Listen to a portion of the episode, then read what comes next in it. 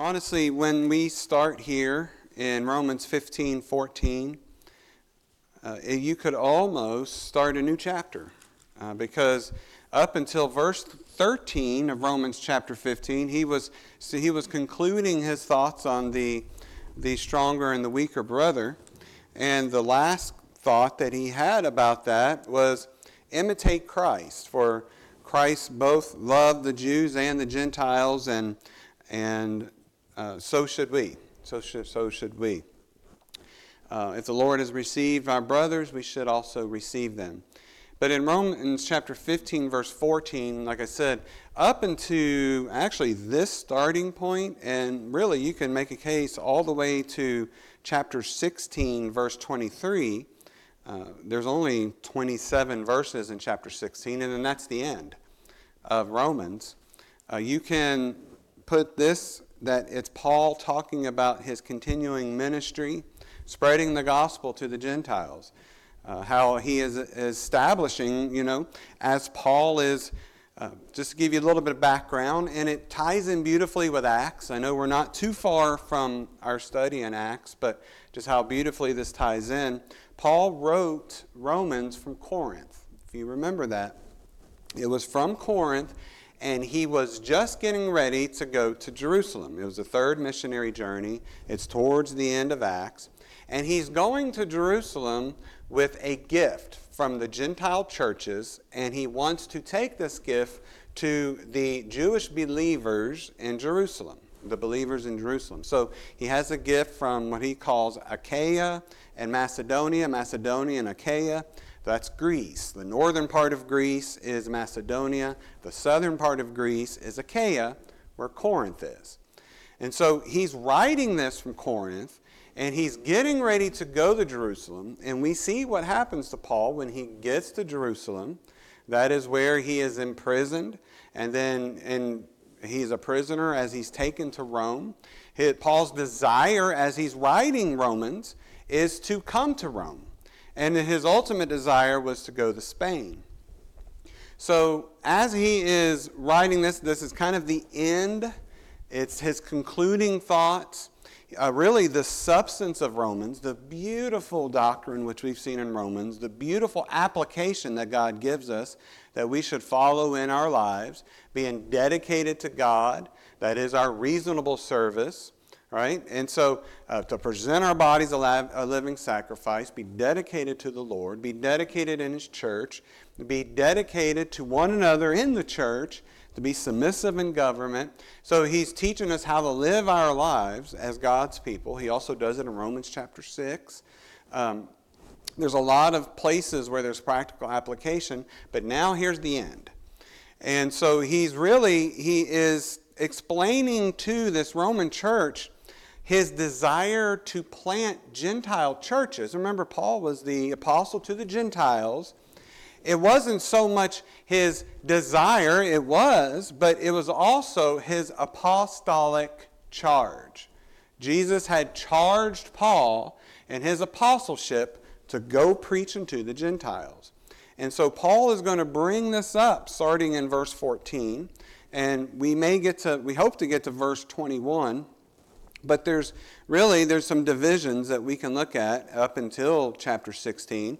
Uh, First of all, the goal of Paul's mission. And we're going to see that in verses 14 through 21. The reason Paul's desire was to visit Rome in verse 22 through 29. The context for prayer regarding Paul's Jerusalem visit is in verse 30 through 33. And then in chapter 16, Paul is concluding the letter and he's commending his fellow laborers in the work. Uh, Phoebe and, and Priscilla and Aquila and all of those. Now, do you remember at the end of Acts um, that when he had come up on the coast of, remember he went through the ships, he, he had went through that storm as a prisoner on, on the boat, and they had that big hurricane, and then they wash up, and there they are, uh, Melita, and then from there, they went up into, uh, they finally end up near Rome. And then who comes out to greet him but his brothers and sisters in Christ? And that is who he's writing to right now. are, are the folks here at the church. So he is commending them. And he is, uh, that's what it says by uh, the end. Uh, actually, look at chapter 15, verse 32. He says, That I may come unto you with joy by the will of God, and may, be, and may with you be refreshed. And if you look at the end of Acts, that is exactly where Paul is. Right, right before Paul uh, goes into Nero's palace, uh, the church members of Rome come out to greet him, and he's refreshed through them. All right, so let's start at verse 14 of Romans chapter 15. And I myself also am persuaded of you, my brethren, that ye also are full of goodness, filled with all knowledge, able also to admonish one another. Nevertheless, brethren, I have written the more boldly unto you in some sort, as putting you in mind, because of the grace that is given to me of God, that I should be the minister of Jesus Christ to the Gentiles, ministering the gospel of God, that the offering up of the Gentiles might be acceptable, being sanctified by the Holy Ghost. I have therefore whereof I may glory through Jesus Christ in those things which pertain to God for I will not dare to speak of any of those things which Christ hath not wrought by me, to make the Gentiles obedient by word and deed. Uh, through mighty signs and wonders by the power of the Spirit of God, so that from Jerusalem and round about into Illyricum I have fully preached the gospel of Christ. Yea, so have I strived to preach the gospel, not where Christ was named, lest I should build upon another man's foundation. But as it is written, to whom he was not spoken of, they shall see, and they that have not heard shall understand. And uh, for which cause also I have been hindered from coming to you. And so he starts the new thought in Romans 15, uh, verse 22, of the reason that Paul desired to come see them in Rome but before we get to that, verse again 14 through 21 was the goal of Paul's mission. It's and this whole section is the continuing work of Paul. So this verse 14 when he says, "And I myself also am persuaded of you, my brethren, that ye also are full of goodness, filled with all knowledge, able also to admonish one another." Paul is not flattering them. This is not a, a, you know, Paul's not saying this and doesn't mean it, or he's not trying to build them up or, or give them flattery, but he's, it's called the courtesy. It is something that Paul absolutely knows that is true about the Holy Spirit. And now look, look at the three things that he describes of them. First of all, in verse 14, they're full of goodness. Now, what is one of the fruits of the Holy Spirit? It's goodness. So he's not talking about men's nature being good. He knows that when, if you're saved, the Holy Spirit's working within you to produce fruits within you. It's producing goodness in you. And so you are full of goodness and filled with knowledge. That's the second thing. Not every sort of knowledge, but spiritual knowledge relating to God. His nature, the perfection. So it's not talking about just uh, worldly wisdom, it's talking about spiritual wisdom. And you have to have those two in order for the third thing to be true. In verse 14, you're able also to admonish one another. Now, admonishing is a gentle warning or it's a caution. You're cautioning someone. And in order to do that spiritually, in order to do that in love, in order to be able to admonish one another, you have to be filled with goodness and filled with knowledge. Too many people, too many church members, we see this all the time. There's strife, there's contention, and, and they'll go about to admonish one another, but they don't have the fruits of the Spirit that's working in them, or they don't have the knowledge to, to, to say what they're saying. But what gives us the ability to admonish one another? Well, it must be the fruits of the Spirit, full of goodness, and being filled with knowledge. So, verse 14, Paul's confident of that. Now, uh, to every person, maybe not, but it's a general admonition. He's persuaded of them. Now, remember what he's just coming off of. He's coming off that, that division that may be there between the weaker and the stronger, between those who feel like they need to observe the dietary laws of the, the Jews or the, the customs and the days, versus those who have liberty, who do not feel that they need to do those things. He addresses both of them that whatever you do, do all that you do to the glory of God, the edification toward one another. The goal is not your liberty, the goal is not your entitlement, the, or the, the goal is not the, your ease of conscience, the goal is the glory of God. And if we all have that same common uh, purpose and goal in mind that we lift up the Lord, that who all may see him, that's the purpose of the church, to be the light on the hill. Uh, we need to be in unity, be in one accord, one heart, one mind, moving forward. And so that's the ultimate purpose. And so, uh, just as Christ has forgiven us and is, is patient with us, compassionate with us, so we also need to be with our brothers and sisters in Christ. And so, coming off of that, that is when he hits verse 14. That's when he brings us up about them. So, they're qualified.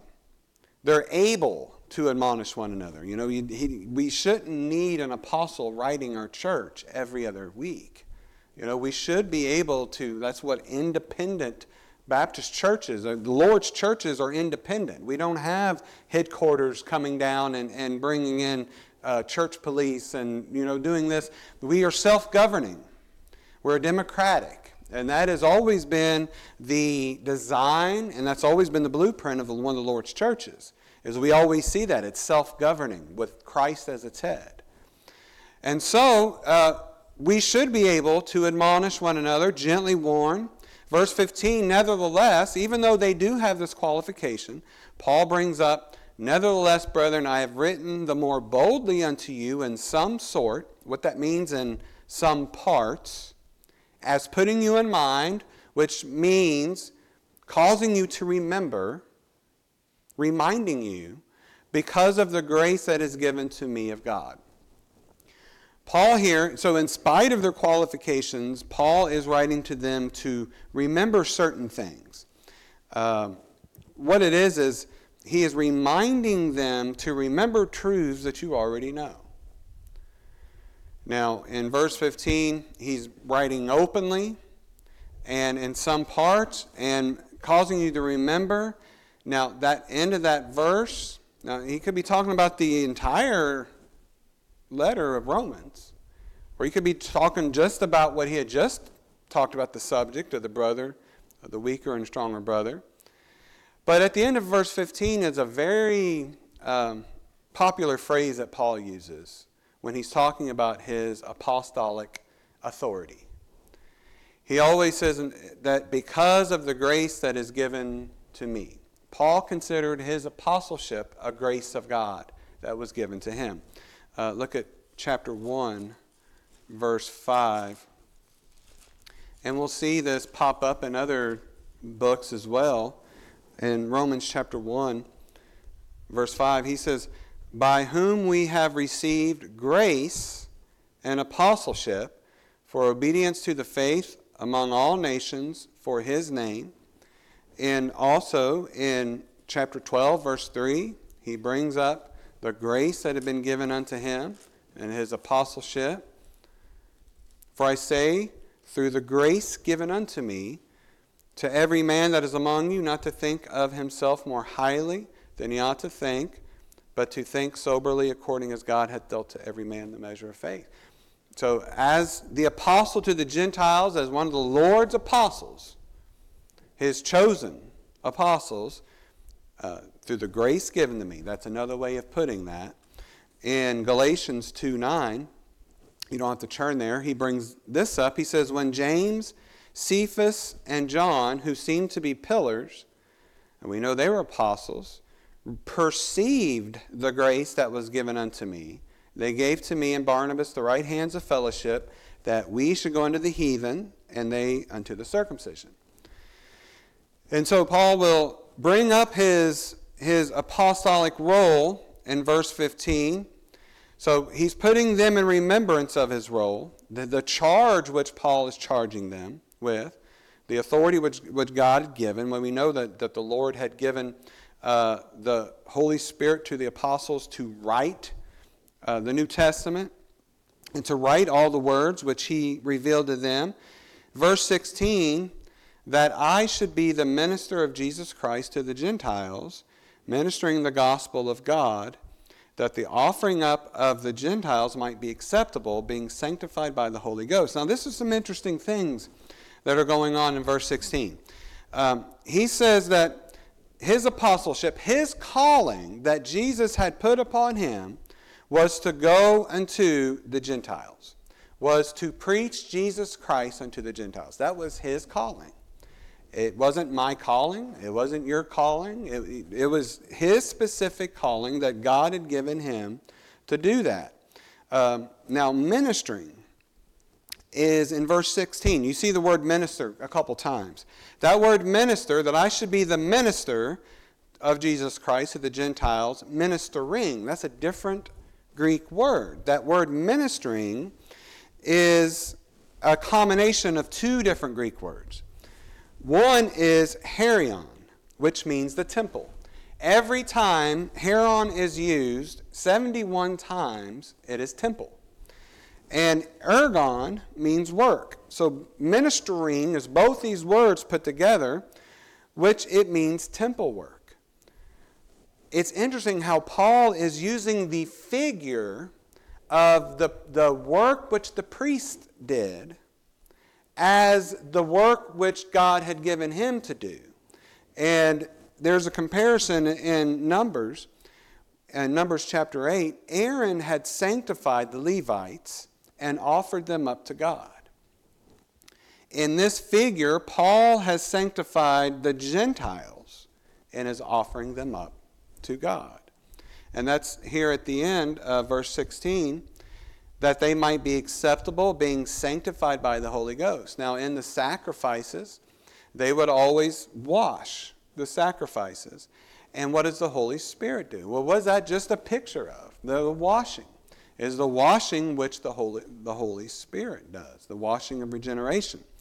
So Paul is using the, the comparison, and I think it's a beautiful figure in which that he is saying that just like Aaron was the priest and offered up the uh, the Levites up to the sacrifice of God to be pleasing to God, that is what God, uh, Paul has been called to do with the Gentiles. And so the emphasis, though, is on Paul's apostolic ministry. He's talking about his ministry. It's not, I mean, of course, the, that we can see that the Gentiles have been received and uh, the, that the grace has been extended to the Gentiles, but Paul more is emphasizing what God has called him to do at the end of this letter. So, uh, Peter, we see, has a very similar ministry which Jesus gave him, but it was to the Jews. So, in verse 17, I have therefore whereof I may glory through Jesus Christ and those things which pertain to God it's not lost on Paul what a beautiful calling this is. What an awesome grace that God has given him. Uh, considering that Paul often thinks about who he was before the Lord saved him. You know, he was a persecutor of the Lord's church, and, and all the things which he did were contrary to the Lord's church and caused God's people to blaspheme against him. And it's not lost on him this grace which God has bestowed upon him. Now, we know that it comes with some very heavy physical uh, consequence and cost to Paul, but and that's what Jesus says I must show him many things he must suffer for my name's sake. But in verse 17, he says, You know, there are many things which I can glory, and that means boast, through Jesus Christ. There's where you have to be careful. No one should boast in themselves of what they do in the ministry. It's all a gift of God. If, if it is of the Lord and it's, you know, that's something that uh, ministers or preachers or pastors, uh, they need many of them, and you know, it's a temptation of the flesh to think that it's some kind of quality of theirs that, you know, they'll, they'll see God bringing blessings. But just like Paul said, he glories through what Jesus is doing. The, Jesus has brought the Gentiles to himself. It wasn't Paul. Paul just obeyed the, what the Lord told him to go do and told him to say. And that's what he did. And the results were the Lord's. But he is glorying, he's boasting, look what the Lord has done. And I should be so honored and privileged and what a grace that God would use me just a little bit. I mean, he saved me. That's, that's amazing in of itself. But now he's using me to further the kingdom upon earth, and he's using me to, uh, I mean, so it wasn't lost on Paul, neither should it be lost on us that uh, God has equipped us. It is, we should be careful to give glory to God for the equipment he's given and how God uses it and how God gives the results. And so that's what he does here. He says, I have therefore whereof I may glory through Jesus Christ in those things which pertain to God. So that therefore at the beginning of verse 17 is actually coming back to the connecting to the previous verse of him, you know, given the figure of Aaron the priest and sanctifying the Levites as a sacrifice, and then but him being the, the priest, not a figure, a figure, uh, him being the priest offering up the sacrifice of the Gentiles to be pleasing and the washing of regeneration. Uh, so that is what he's saying that therefore that he is bringing up. But he's giving what it is is a special terminology. The way he says it, it's a worship. It's a worship of what Christ has done. It's a worship. And, you know, and so many times we see churches do this, and they'll uh, they'll get on there, and you know everything's social media, everything's out there, everything's open, and they'll say, "Well, we we baptized 50 people this week, 60 people this week, and every week they'll baptize 60 people, 60 people, 60 people, and and it, it is a bit of a boast, but." Uh, you get the vibe they're not boasting on the Lord, they're boasting on their effort. You know, them doing all the work, them doing all these things. And, and a lot of that, those so called professions are. Um, you know, I, I want to be careful, I mean, what I say, but, you know, having seen some of it myself, it was very strong arm sales technique kind of thing. And that's in of itself wicked. Uh, you shouldn't deceive. You know, that's what Jesus said is don't offend one of these little ones. Well, if you give them a false sense of salvation, I think that's the biggest offense that you could ever offend a little one. And so, um, you know, I think it's playing, it's a dangerous thing um, to not wait and see some of the fruit for that confession they have, the profession they have, and, and kind of vet it a little bit and see if they still feel the same way the next week and the next week. And be careful. Uh, we can't look and see if they're saved or not. We can't tell which ones are genuine or not. But typically, as an, an adult, you can kind of tell uh, when a child what, what's kind of going on there. But Paul is careful, and again, you know, he's seeing results all over the place of the ministry. And we know that at that time, that's when Jesus was swooping in, and uh, like we saw earlier in Romans, the pendulum has kind of went to the Gentiles. The Lord is serving, serving in bulk his elect uh, from amongst the Gentiles until the fullness of the Gentiles come in. And so uh, Paul is at the cusp of that, at the very beginning. And so was the early church. So the note is I mean, it's all right to glory in the Lord for the manner in which he uses you, but it is not all right to glory in your own abilities. They're the gift of God. So in verse 18, he brings this up. He brings up his humility. He's careful. Verse 18 For I will not dare to speak of any of those things which Christ, Christ hath not wrought by me, to make the Gentiles obedient by word and deed. So that word for he's con- he is continuing from verse 4. Whenever you see for, you can just say because. Most of the time, it's a because. Uh, he says, Because I will not dare speak uh, of any of those things. I'm not going to boast about those things which uh, Christ has done um, outside of me as if I did them. Uh, to make the Gentiles obedient. It wasn't Paul who made the Gentiles obedient. And that obedience is obedience unto faith. And we saw that in chapter 1, verse 5. Same verse we just saw a minute ago when it talked about Paul's uh, grace of his apostleship. It says, By whom we have received grace and apostleship for obedience to the faith among all nations and the Gentile nations. So he's talking about the Gentiles' obedience unto faith. And so he would only boast on things that Christ had accomplished through him. Uh, the spotlight was not on Paul, but on Christ and on the ministry which Jesus gave Paul.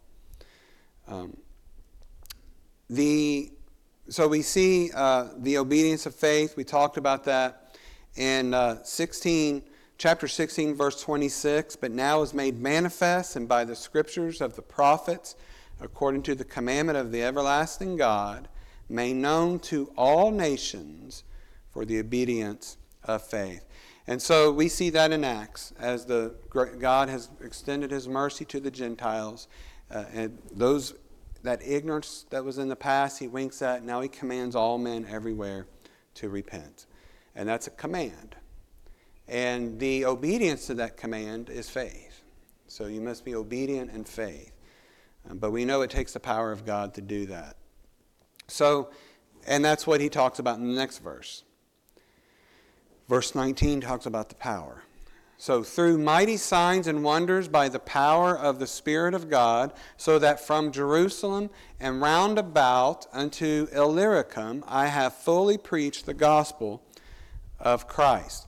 So when he's talking about these, he's talking about now Illyricum is at the northwest port of Greece, and then Jerusalem is down here. So think of northwest and then uh, southeast being, you know, two polar opposites.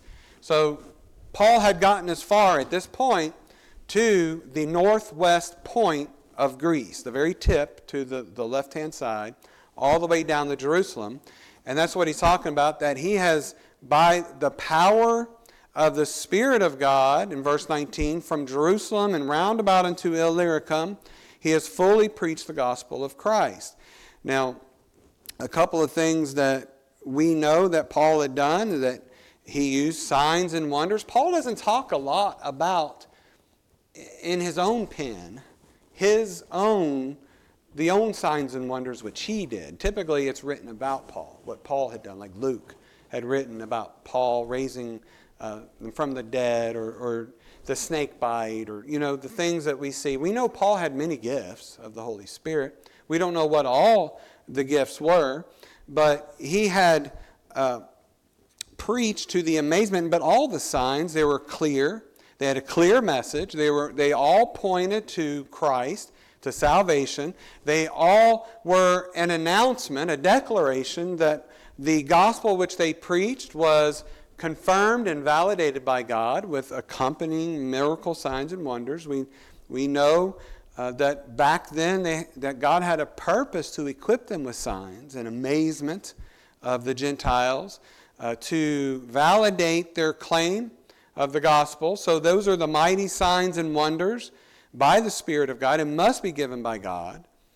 Uh, anything else is pretending, and we see all kinds of pretending out there nowadays, but uh, nothing is of the Holy Spirit. A lot of people just work themselves up in a frenzy and uh, do all kinds of strange things, and, and don't disregard the, you know, not to get into it too much, but the, the, the strange phenomenon which even Satan can work, and signs and wonders and things of that through through people. So uh, that's what the Word of God warns us to do is to be able to discern which spirits they are.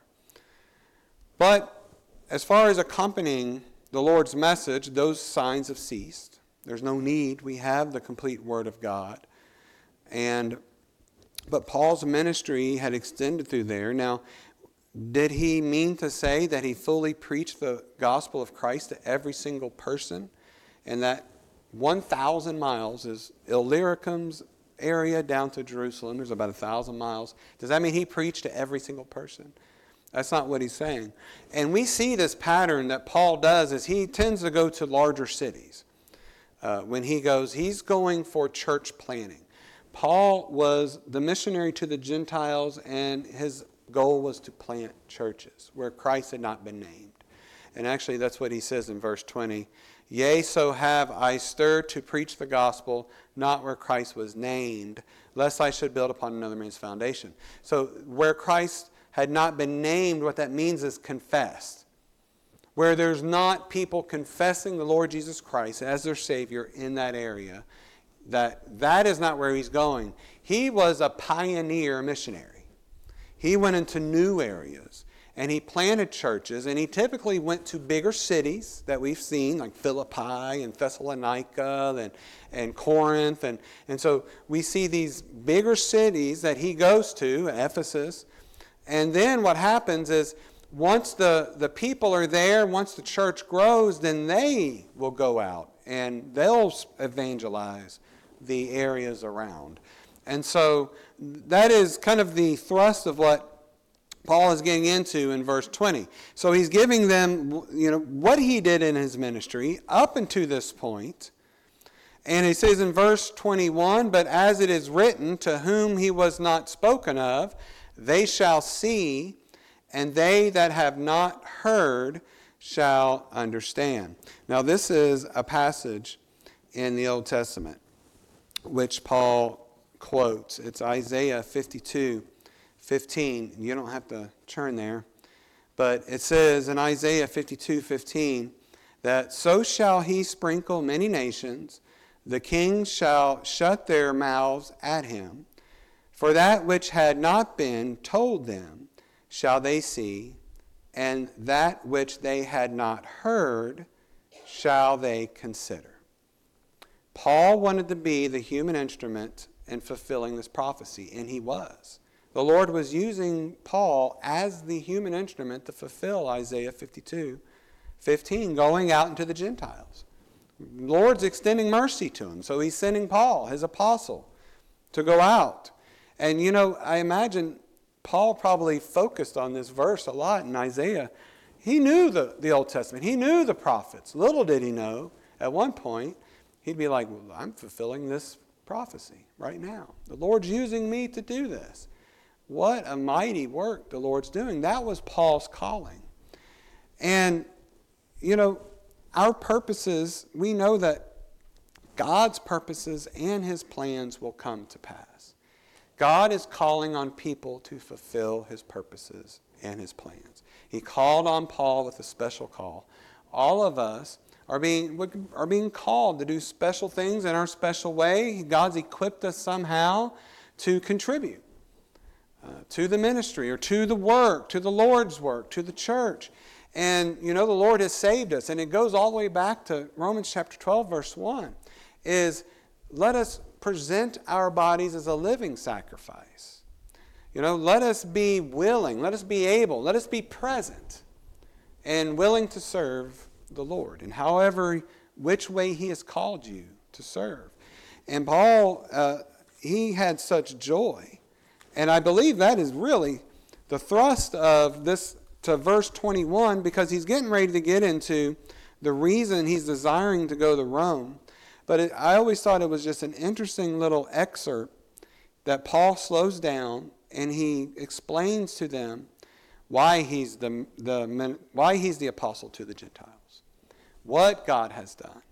And as he's wrapping up this letter to the Romans, uh, that how God has extended the mercy, and I believe that he's just filled with all joy.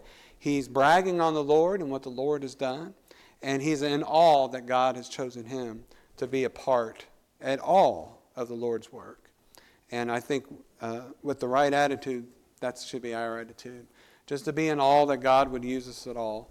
And to figure out, to present ourselves ready to be used for the Master in any way He calls you to do. All right, let's pray. Heavenly Father, we thank you, Lord, for this time again. Thank you, Lord, for your the study of your word. Father, may we just grow by it. May we be always humble of heart and ready to serve.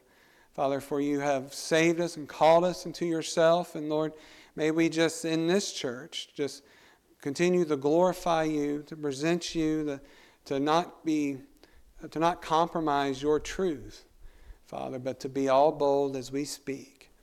And Father, we, we pray, Lord, that you'll just uh, be with each one who will hear your words today, that they'll penetrate their hearts and their lives. In Jesus' name, amen.